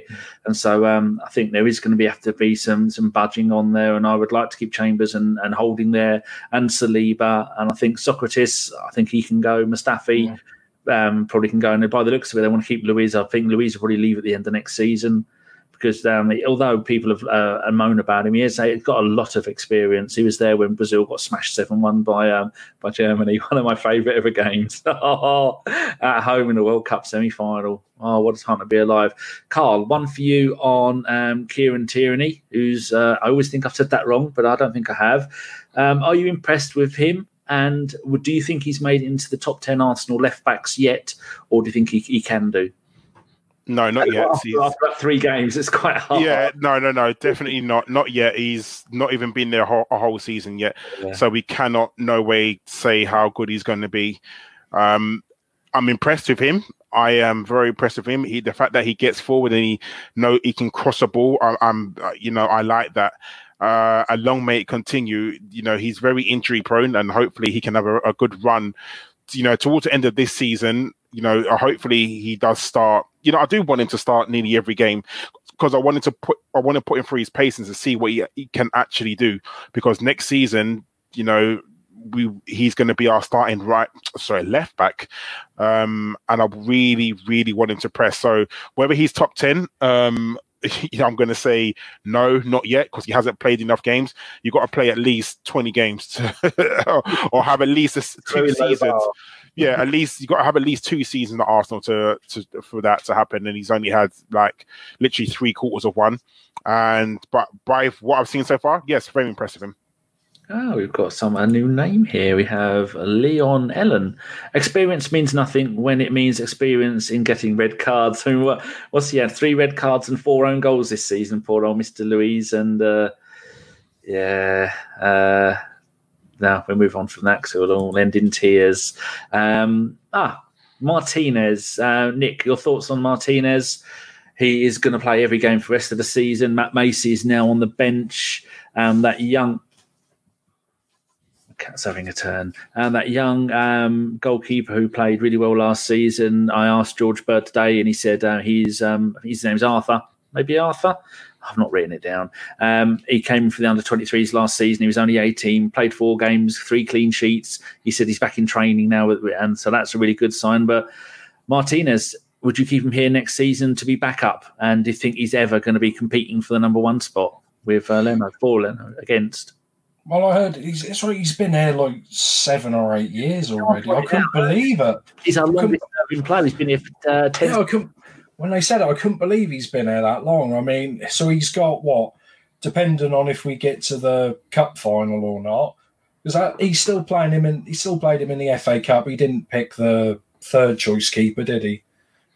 In Sheffield, I think he did. So yeah, he's got a good 5 or 6 games to at least make Arteta think about it, because before Leno got injured, I think we were talking about it on here just before we started up again. I was saying, yeah, I'll take Fraser Forster and let them and Leno try and fight it out, you know, and have 2 more evenly-ish matched goalkeepers. You know, Forster's probably got a bit more experience in English football than Leno. But yeah, that wouldn't have bothered us if he'd have gone at the end of the season. But now that's up to him. If he wants to stay, he's got 5-6 games to prove it. Or if not, he's got 5-6 games to maybe find himself another club. So that's down to him now. Hopefully he plays well, because that's better for everyone if he plays well. There's always that saying, talking about players, you never buy a decent player on a January transfer window. Bruno Fernandes has now got 5 goals in 8 Premier League games, and he has single-handedly turned that club round. They're 3-0 up now. That's the kind of deals we need to be doing. I'm just looking at how much they pay for him. 67.6 million. And, Jesus, I'm going to move away from that. That's made me well up. Didn't they try to buy him in the summer and were going to buy him again this summer, and they just paid extra to get him? Oh, I've got no idea. We did. We bought Reyes and Adebayor in January. Yes, but usually that's, you can't buy decent players in the window. Carl, yes or no for Martinez? Would you keep him as backup next season? Before I give you your main question, yes, I agree. Right, Lacazette. Since this season, 9 goals in 30 games. Now I've been looking at 2020 games only because we had such a long break. And so it's in 2020, Lacazette has played 14 out of our 20 games and scored 3 goals. Eddie has played 11 games and scored 4 goals in 2020. So what does that make you think about Eddie and Laka and the possible who should be playing up front? I think you did say earlier you'd pick Eddie, didn't you? Yeah, Lacazette, we need to sell him for whatever money we can get for him. And I know what people say it's a reactionary thing, and but if Aubameyang was to, God forbid, Aubameyang was to get injured and was out for the rest of the season, Arsenal would be fucked. Excuse my language, because Lacazette is not good enough. He's not good enough to play up front. I mean, in a 2, I'd love to see Lacazette play up front with Aubameyang, because Lacazette is always the deep lying one, because he's the one that comes deep to get the ball. But against Sheffield United, which he started the game, granted he won the penalty, a very soft penalty at that. But what else did he do in the game? You could say very, very weakly that he assisted. With the rebounding of the free kick for Nelson, but Willock. But again, it's another game where, for me, he's done nothing. He's, he's always on the floor. He's running around. The effort is there, but unfortunately, the end product and the skill is not there. It's not. It's just not good enough. He's not good enough to play for Arsenal, unfortunately. And if we can get 25 mil for him, whether we would, he's in the last years of his contract, would we get 25 mil for him? This is Arsenal. We're talking about Arsenal, who got nothing for Aaron Ramsey and nothing for Jack Wilshere, and no pittance for the starting goalkeeper for Juventus, the best club in Italy. So we got 10 mil for a player that went to Italy and is the first team goalkeeper. So unfortunately, we don't sell well, but we need to sell Lacazette and we need to bring in someone. And if you want to put your faith in Eddie, then so be it. Put your faith in Eddie, because if it doesn't work out, it doesn't work out. But for me, you need a main striker. Eddie is not good enough to be our main striker. Let me make that clear. He is nowhere near good enough to lead the line for Arsenal and be the main striker for Arsenal. No way near it. But as a backup striker, I would take Eddie over Lacazette any day.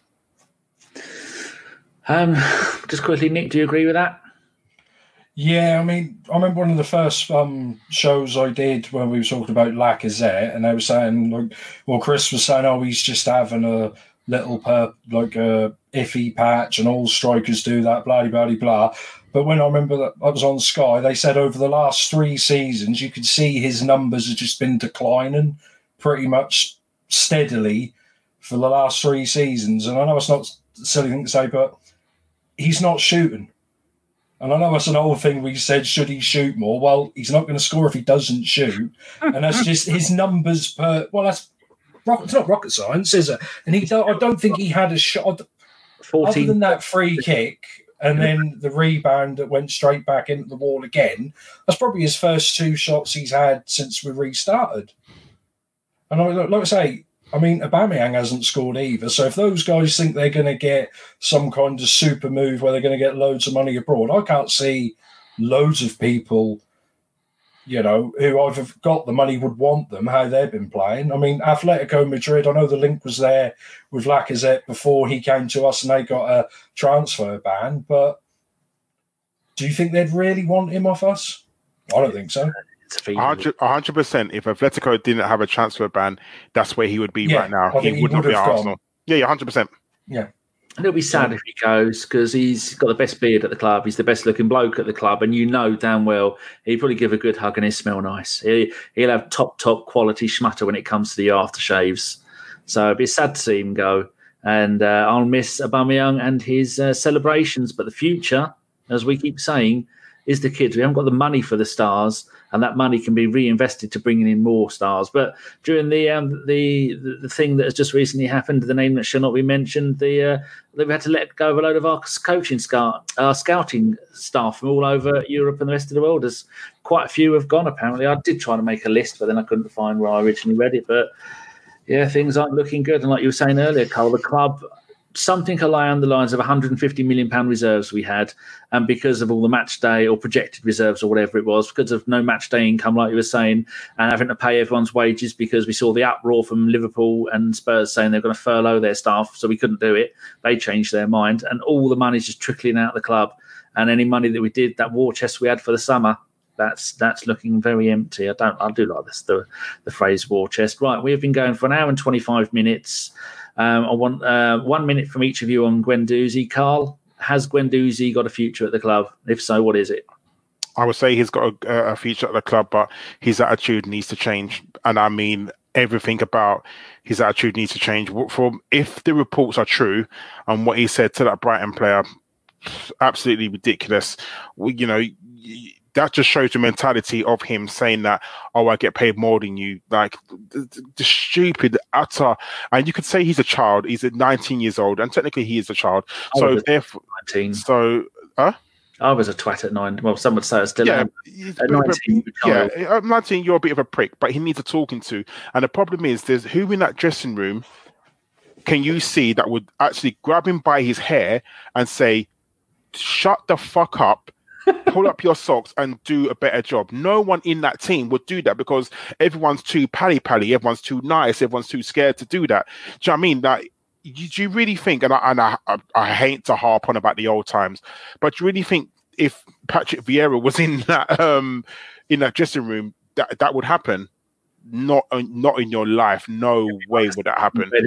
Where he goes up to him, grabs him around the throat, lifts him off the floor. That's what he would do. But no one in that dressing room is strong enough, for me, has got a backbone to say, shut the fuck up. You know, if you're going to have that sort of energy, have the energy and put it into your performance.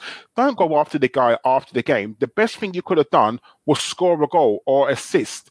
But you're going after him after the game. It's just stupid. So for me, he has got a future at the club. Yes, he has, but he really does need to change. And if after this season, then and he hasn't improved, then by all means, sell him. He can go. Before I come to you, Nick, there's Leo Ellen has put that apparently Lacazette has only scored away 3 times in 3 years against clubs that are still in the Premier League. Yeah, I'm going to try and explain this next fact that I heard. I love a good fact. Lacazette scores the Premier League away Premier League goal. Then Eddie Nketiah scores a Premier League away goal. Eddie Nketiah goes on loan for half a season. Eddie Nketiah comes back, scores another away league goal. And he's done all of that lot since Lacazette has scored an away Premier League goal. So that's quite bad, isn't it? So, Nick, you're Guendouzi. What do we do? Like you say, I mean, we plucked him from France. No one thought he was going to start. Even Chris didn't think he was going to start. He said one for the future, so he thought, okay. And then all of a sudden, he's playing every game. Everyone's raving about him. He's the next best thing. He sees the money going into his bank account. Everything's rosy, and he's probably got a few million in there. That's going to go to his head. And around the time, like probably about a year ago, that's when he's just sort of hit a brick wall in his development. He doesn't seem to be getting any better as a player. If anything, he's probably regressed a little bit. You know, whether or not because he's playing with a few different midfielders a lot, I don't know. But yeah, that's just attitude. He just hasn't got it. I mean, whether or not he really cares about some club in London, whether he thinks, oh, well, screw you, I'll go back to France, PSG, I'll have me, or Lyon, or whatever. If that's what you want to do, then fair enough. He just needs an attitude adjustment, not the wrestling move, just, you know, an actual good telling off. Going back to what me and Carl were saying, we do know he's 21. He was 19 when he joined the club, and he hasn't really changed his attitude since he was 19. But yeah, I wanted to know why Guendouzi was at PSG, and then he was loaned out to Lorient, Chris's team, and then in that he played in League One, played a few games in League One from then. Then I think they got relegated, and then he played most of a season in League Two. So if he was that good, why didn't? I mean, if Chris was here, he'd be shaking his head now and going, "You don't understand." But it makes me wonder if he's that good. Why did PSG let him go in the first place? And then why did he leave France? So I just don't see what he does. Like we were saying earlier, midfielders, you either tackle and get the ball, you either get the ball and give the ball, or you create stuff or score goals. And they're the jobs you do as a midfielder. And he does absolutely none of them apart from run around like a blue bottle. They don't run. If a blue bottle had legs, and that's what he do, run around. Headless chicken is what you look for. That is the... Oh, geez, the life out. Got an old people's home at the end of my road, and the silly fuckers keep setting off the alarms. So 3 or 4 times a day, we'll have 2 fire engines going up and down there. Right, so we have got to the end of most of the stuff that we wanted to talk about. We're now going to move on to...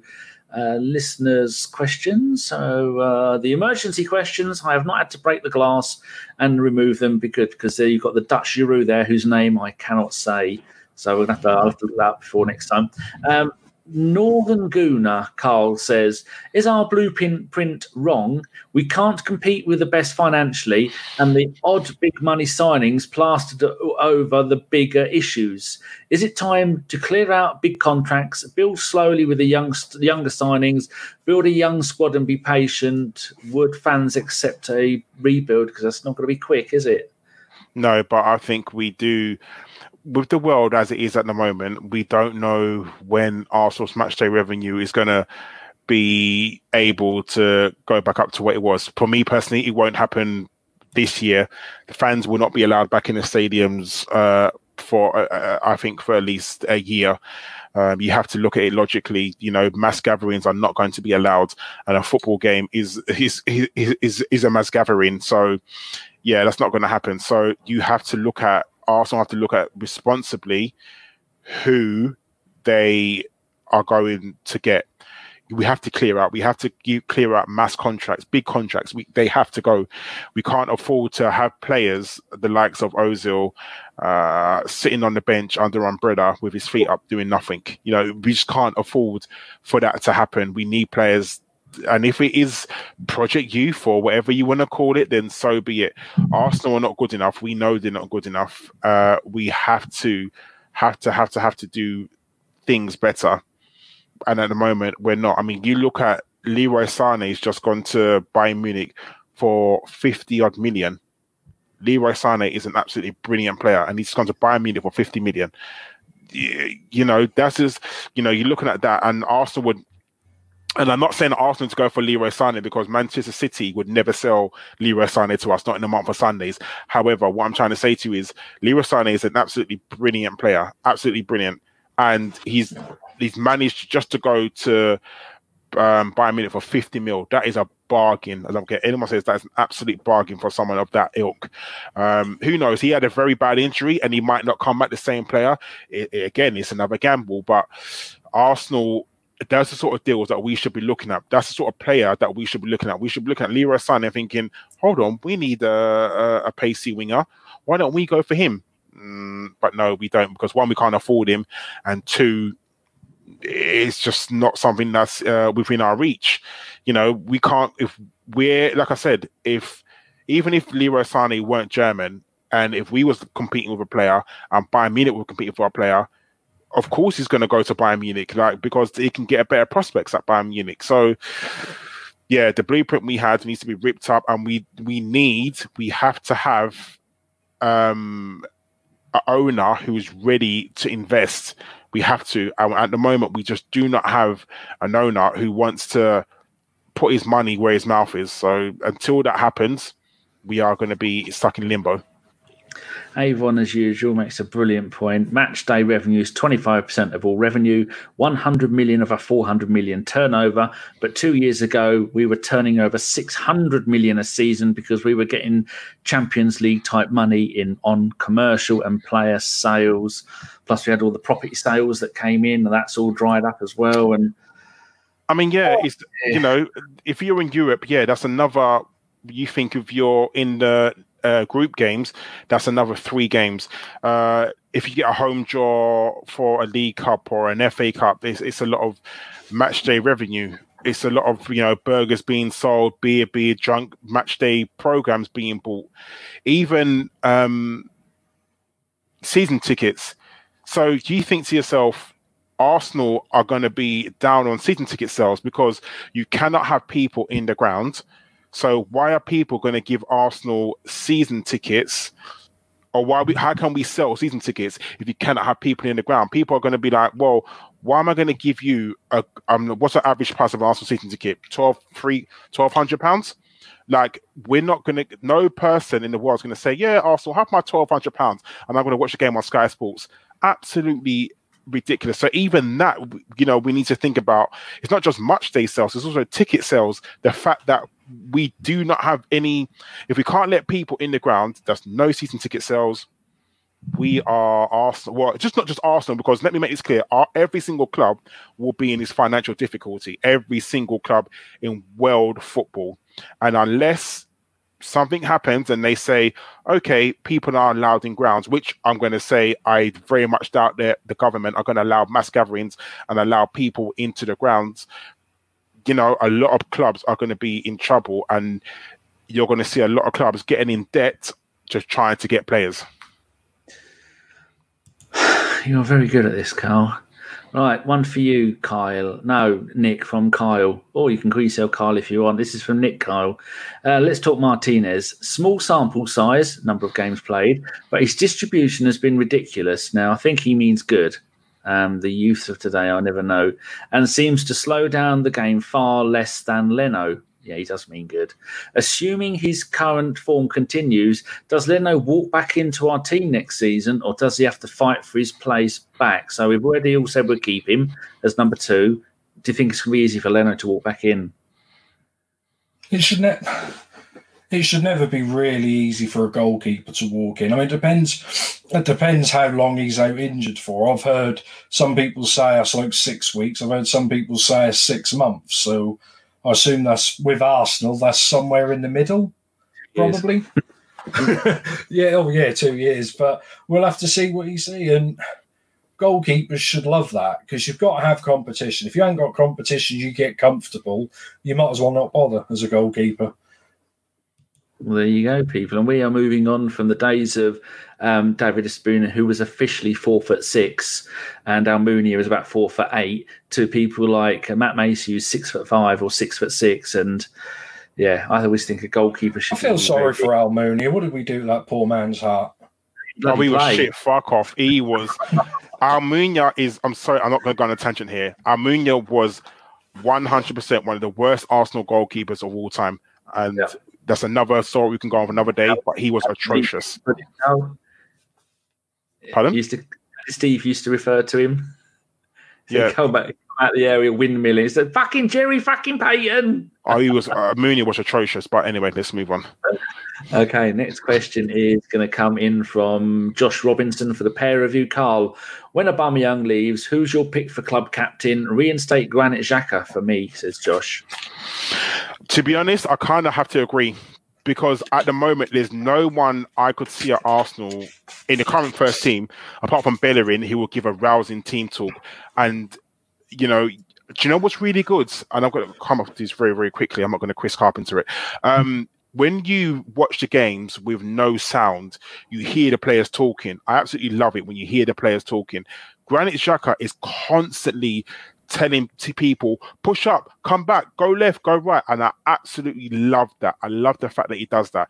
No other player at Arsenal does that. So for me, Granit Xhaka. Nick? Yeah, I'd probably go with him. I'd like Rob Holden and maybe someone else, but that depends on what they do in the summer.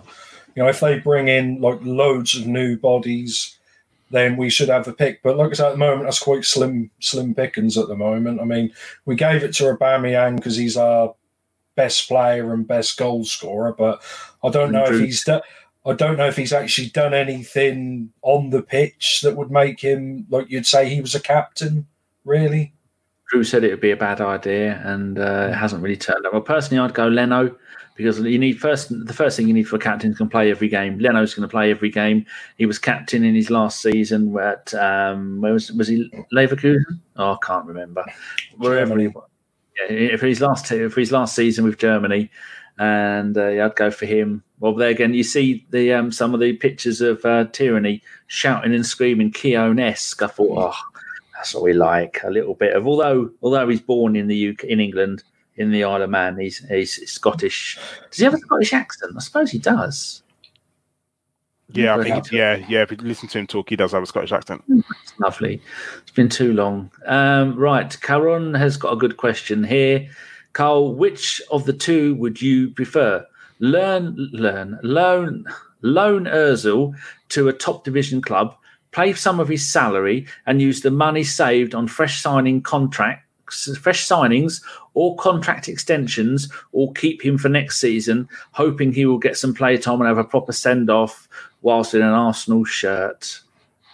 Yeah, I'd loan him out. It depends on how much of his contract we're paying. You know, if you was to pay, I don't know, 50 grand of his £350,000 wages, yeah, you would do that any day of the week, wouldn't you? But realistically, if we loan Mesut Ozil out, which I can't see any reason why we would loan a player out on his last year of his contract, it would make 0 sense. You might as well keep him if you're going to do that. For me, you're looking to pay probably maybe 150 of his 300 grand wages, if not a bit more. So for me, if you're going to loan him out, you might as well sell him. And it would make no sense loaning him out on his last year. So I'd keep him. I actually would keep him. Cool. Nick, thoughts?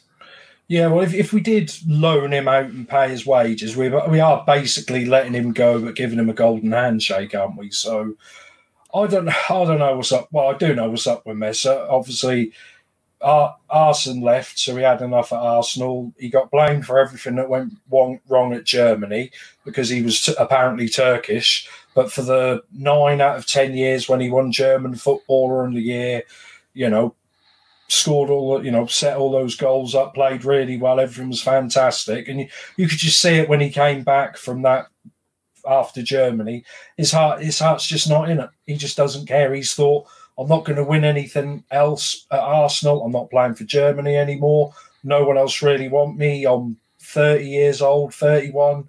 Screw it, just take all the money. Does he sing to himself, nobody loves me, everybody hates me? I mean, you could just see that some players, like I say, man management and that, some players need an arm around the shoulder, told they're lovely, go tickle their bum, whatever you have to do to make them happy, that want to play. Some players, when you shout and swear at them and call them useless, they go even more into their shell and play useless. But I don't know if Arteta, you know, has learned that much, you know.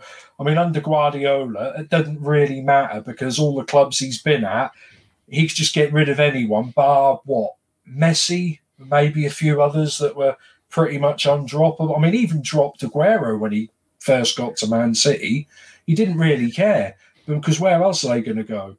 But with Messi, he just, unless they can fire him up and he wants to play, he might as well go. They might as well just pay all of his wages and say, see you later, mate, because if he's not going to do anything on the pitch at all, he's just wasting the space in the squad. Julian Salmon has it here in Steve's immortal words. Almunia Morris dancing outside the box. Oh, dear. Cheers, Julian. Right, this next question, I've gone and got the answers for you. This is from Jimmy H29 in the chat box. I know it's an early question. We're now a late question. But with such poor goal difference, do you blame that more on the defence or more on the attacking team? Now, gentlemen, some stats for you here. This season, we have scored 43 goals in 31 games, which is an average about 1.4 goals per game. So 1.4 times 7 is going to be another 10 goals for the rest of the season, roughly, playing some decent teams who might be less. So we're going to end up the season with about low 50s in the number of goals scored. And the last time we scored high end 40s, low 50s was 94-95 with 52 goals, 95-96 with 49 goals. Last season, 73, then 74, then 77. And so the goals conceded, which is what he said, the other part of his question, we've let in 41, which again is 1.5 a game. So we're probably going to let in maybe 50 goals, same as we did last season, 51, 51, 44, 36. So from that, Carl, what would you say the problem is? The midfield, the defence doesn't have any protection, because you think to yourself, if they cut out the midfield, look how many times teams break on us. Teams are so quick to break on us and get to our defence so quickly. And our midfield offers no protection. So if the midfield are defense are constantly getting battered, like one of John's girls on a Friday night, like what else can you do? You just got to give in, haven't you? Like, and let me make this clear: our defense is shit. I'll make this clear: our centre backs, every single combination of centre backs combined, are shit. All of them, every single one of them, and. You don't know, is it? So you think of this. They've had Emery, who was coaching them. No good. You got Arteta, who are coaching them. No good. You had last season, you had Emery. Again, no good. Freddie Ljungberg, a little bit of coaching. Well, he didn't really have a coach, did he? Because all the coaching staff left from Emery. No good. When... Wenger was there, again, no good. The personnel of Arsenal is just not good. I don't know if we have... So you had Arsenal's defensive coaching staff, couldn't coach defending. You had Emery's defensive coaching staff, can't coach defending. You've got Arteta's coaching staff, which you've got to give him a little bit of time. He's not been there for very long. Our defence is not improving. So at some point, is it personnel? Is it coaching? Personnel is definitely an issue. 100% personnel is not good, but at the same time, coaching needs to improve, because on the midfield, we have to have a midfield who offers the defence protection. If you do not offer the defence any protection, then there's nothing we can do. A little bit of breaking news here. We do trust our friends in the chat box. Avon has put, someone whose stuff I trust, says, Justin, Mkhitaryan joins Roma on a free transfer. Mina Raiola, the player's agent, managed to reach an agreement with Arsenal to terminate his contract a year early, and he's a year in advance. Nick, what do you think of that? Turned down 12 or 15 million for him in January. Yeah. It might have been euros, but that's a strange thing to completely terminate at a player that, I mean, they actually want him. I know one wants Ozil, but they actually want him. So all the news things from a couple of hours ago are saying that they've extended his loan till next season. So it looks like they were talking about a loan for next season, and if Avon is right, they've probably gone, oh, fuck it, just keep him. Well, that's the same thing. Like I said, if his contract is up next year and we're going to loan him for his last year, then that's basically letting him go. So you got to ask the question, what has Arsenal must have gained some from this? If we just cancelled his contract, we must have, I don't know, got something from it. If we just cancelled his contract for no reason and allowed him to leave for free, and not got anything for him, then that is absolutely shocking. If we're not paying his $200,000 a week wages. Yeah, but we could have sold him this season. Even if we sold him for absolute pittance, we could have sold him. So something that's dodgy.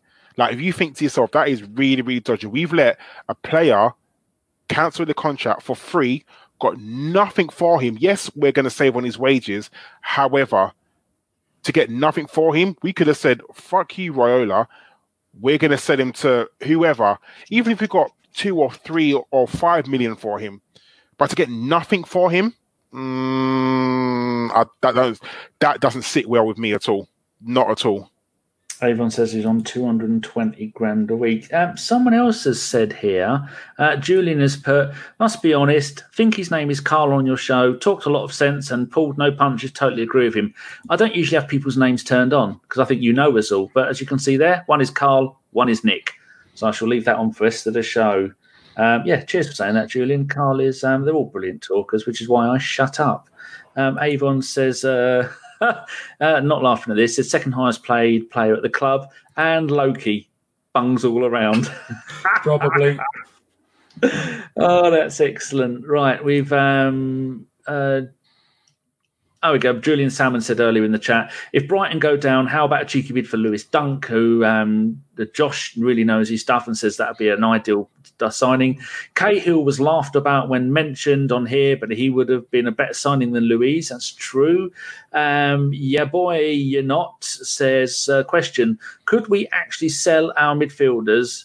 Who to sell to buy? So I don't think we can sell anybody. One last question from last week. I still got some from last week as well. Last one, which I like, from Jimmy R. When this on a bit of a high. What talent services, in brackets, Easy Tiger, can ABW members offer the community in an attempt to raise funds for next year's transfer window? So does anything immediately come to mind, Carl, that isn't involving John and prostitution? We could have... Chris do a sponsored shirtless run. Gosh, that is a lot. That would get us millions. We could have some of that. Definitely. We could have Jason be have anger management classes with Jason, because that's the calming influence that Jason is. We could have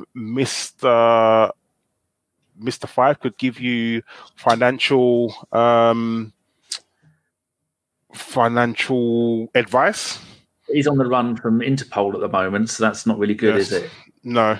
So, yeah, Ellis can perform emergency operations free of, just in the community. Give him a knife and some vodka, then he could cut off people's legs and limbs. He tried to do Nick in hospital, but he couldn't quite get there. No, you got his wife to do me instead. Oh, well. Please no sound grab that, for fuck's sake. I didn't mean it like that. Any ideas, Nick, of what people can do to raise money? I don't know. I'll have a whip round on Twitch. I think I've been going for about 14, 15 months. I never made a penny, so... Oh, how about, Danny, you do what Captain Tom did. You just wheel around in your garden for 24 hours. I ain't doing anything for charity. Fuck them. Those fuckers won't give me a chair for 15 grand. They can go fuck themselves. Oh, for fuck's sake. Yeah, I want a 4x4 chair. If any charities out there want to give me one, 15 grand. I mean, it's only cost 12, but, I've got expenses. Those cream cakes don't fucking sell. Well, you want to put spinners on it or something? Hydraulics? They cost 15 grand for a decent outside 4-wheel drive chair, and I live in the bloody village where it's a nightmare. I'm lucky. Gav could do sponsored rage. We fired Gav. He'll never be seen here again. He rang me up the next day and we chatted for an hour. And he said, "That's twice you fucking sacked me now." I said, "Well, you shouldn't be a tit then, should you?" He won't listen to this. He doesn't fucking care. We're still mates, but no. Right, so there was Fife's Forum. We've only got 3 answers. No, but 2 answers for this, so I'm going to maybe knock this on the head, because not only does Fife not turn up for any of the shows, people don't turn up for his answers. What one thing about the Arsenal gives you hope that it might be all okay in the end? Hello to Jason Isaacs, if you're listening, and Tinkety Tonk and all that. Our very own Josh said, I think the latest set of contract renewals look to be smart investments, something I hope to see continue in the summer transfer window. Thanks for answering that, Josh. Very kind of you.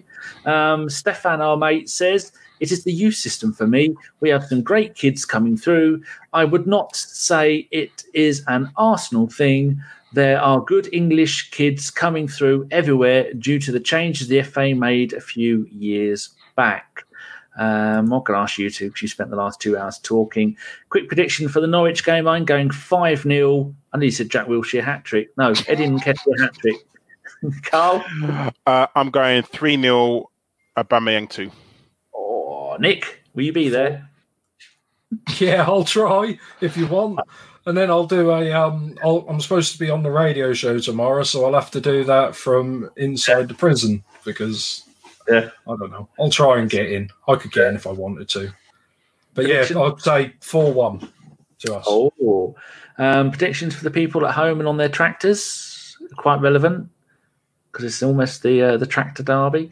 And right, the next thing we got to do is upcoming shows. Tomorrow it's Norwich, which is going to be Nick and I don't know who else. Nick, Josh. Oh, think of that. Are you both wearing yellow shirts? Is Gloria Honeyford? That's not the one, is it? Who is she? The woman. Gloria Honeyford. Yeah. Delia Smith. Delia Smith, that's it. I knew it was someone again with a D. She might... I don't know. Lesbian Avenue. Come on. Yeah, Lesbian Avenue. Lovely, lovely place. Sunday versus Wolves. Again, I've got no idea who's on that. It says close the show, but that's not quite right. We've got Gentleman's Nod. So one from the podcast goes to Theo Foley, who was at Arsenal from 1986 when George Graham took over until 1991 when he left to become the manager of Northampton. I think it might have been 93 years old or 83 years old. Passed away this week. Very sad. That's another chapter of Arsenal history from me, which were the glory years, the years where I really first started getting into supporting Arsenal from the mid-'80s onwards. And I remember that whole era like it was yesterday, and I can't remember anything that's gone on at the moment recently. So, yeah, that's our thoughts go out to Theo and his family. Carl, is anybody you'd like to say hello to or give them a little wave? Scrolling through my phone quickly, and the first person to come up to is Dom Lloyd, Gunner_Tom. Dom, Gunner_Dom. I thought you were going to say Tom. Phone, I'm saying that Dominoes.